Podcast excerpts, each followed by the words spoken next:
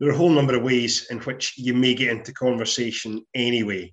But if you find yourself as you know, as one person in the room, and it seems like everybody else is in conversation, you've got yourself a tea or a coffee or a water, and you're thinking, "Hold on, I'm, I'm standing here and, more. I need to get into the chat. That's what I'm here for."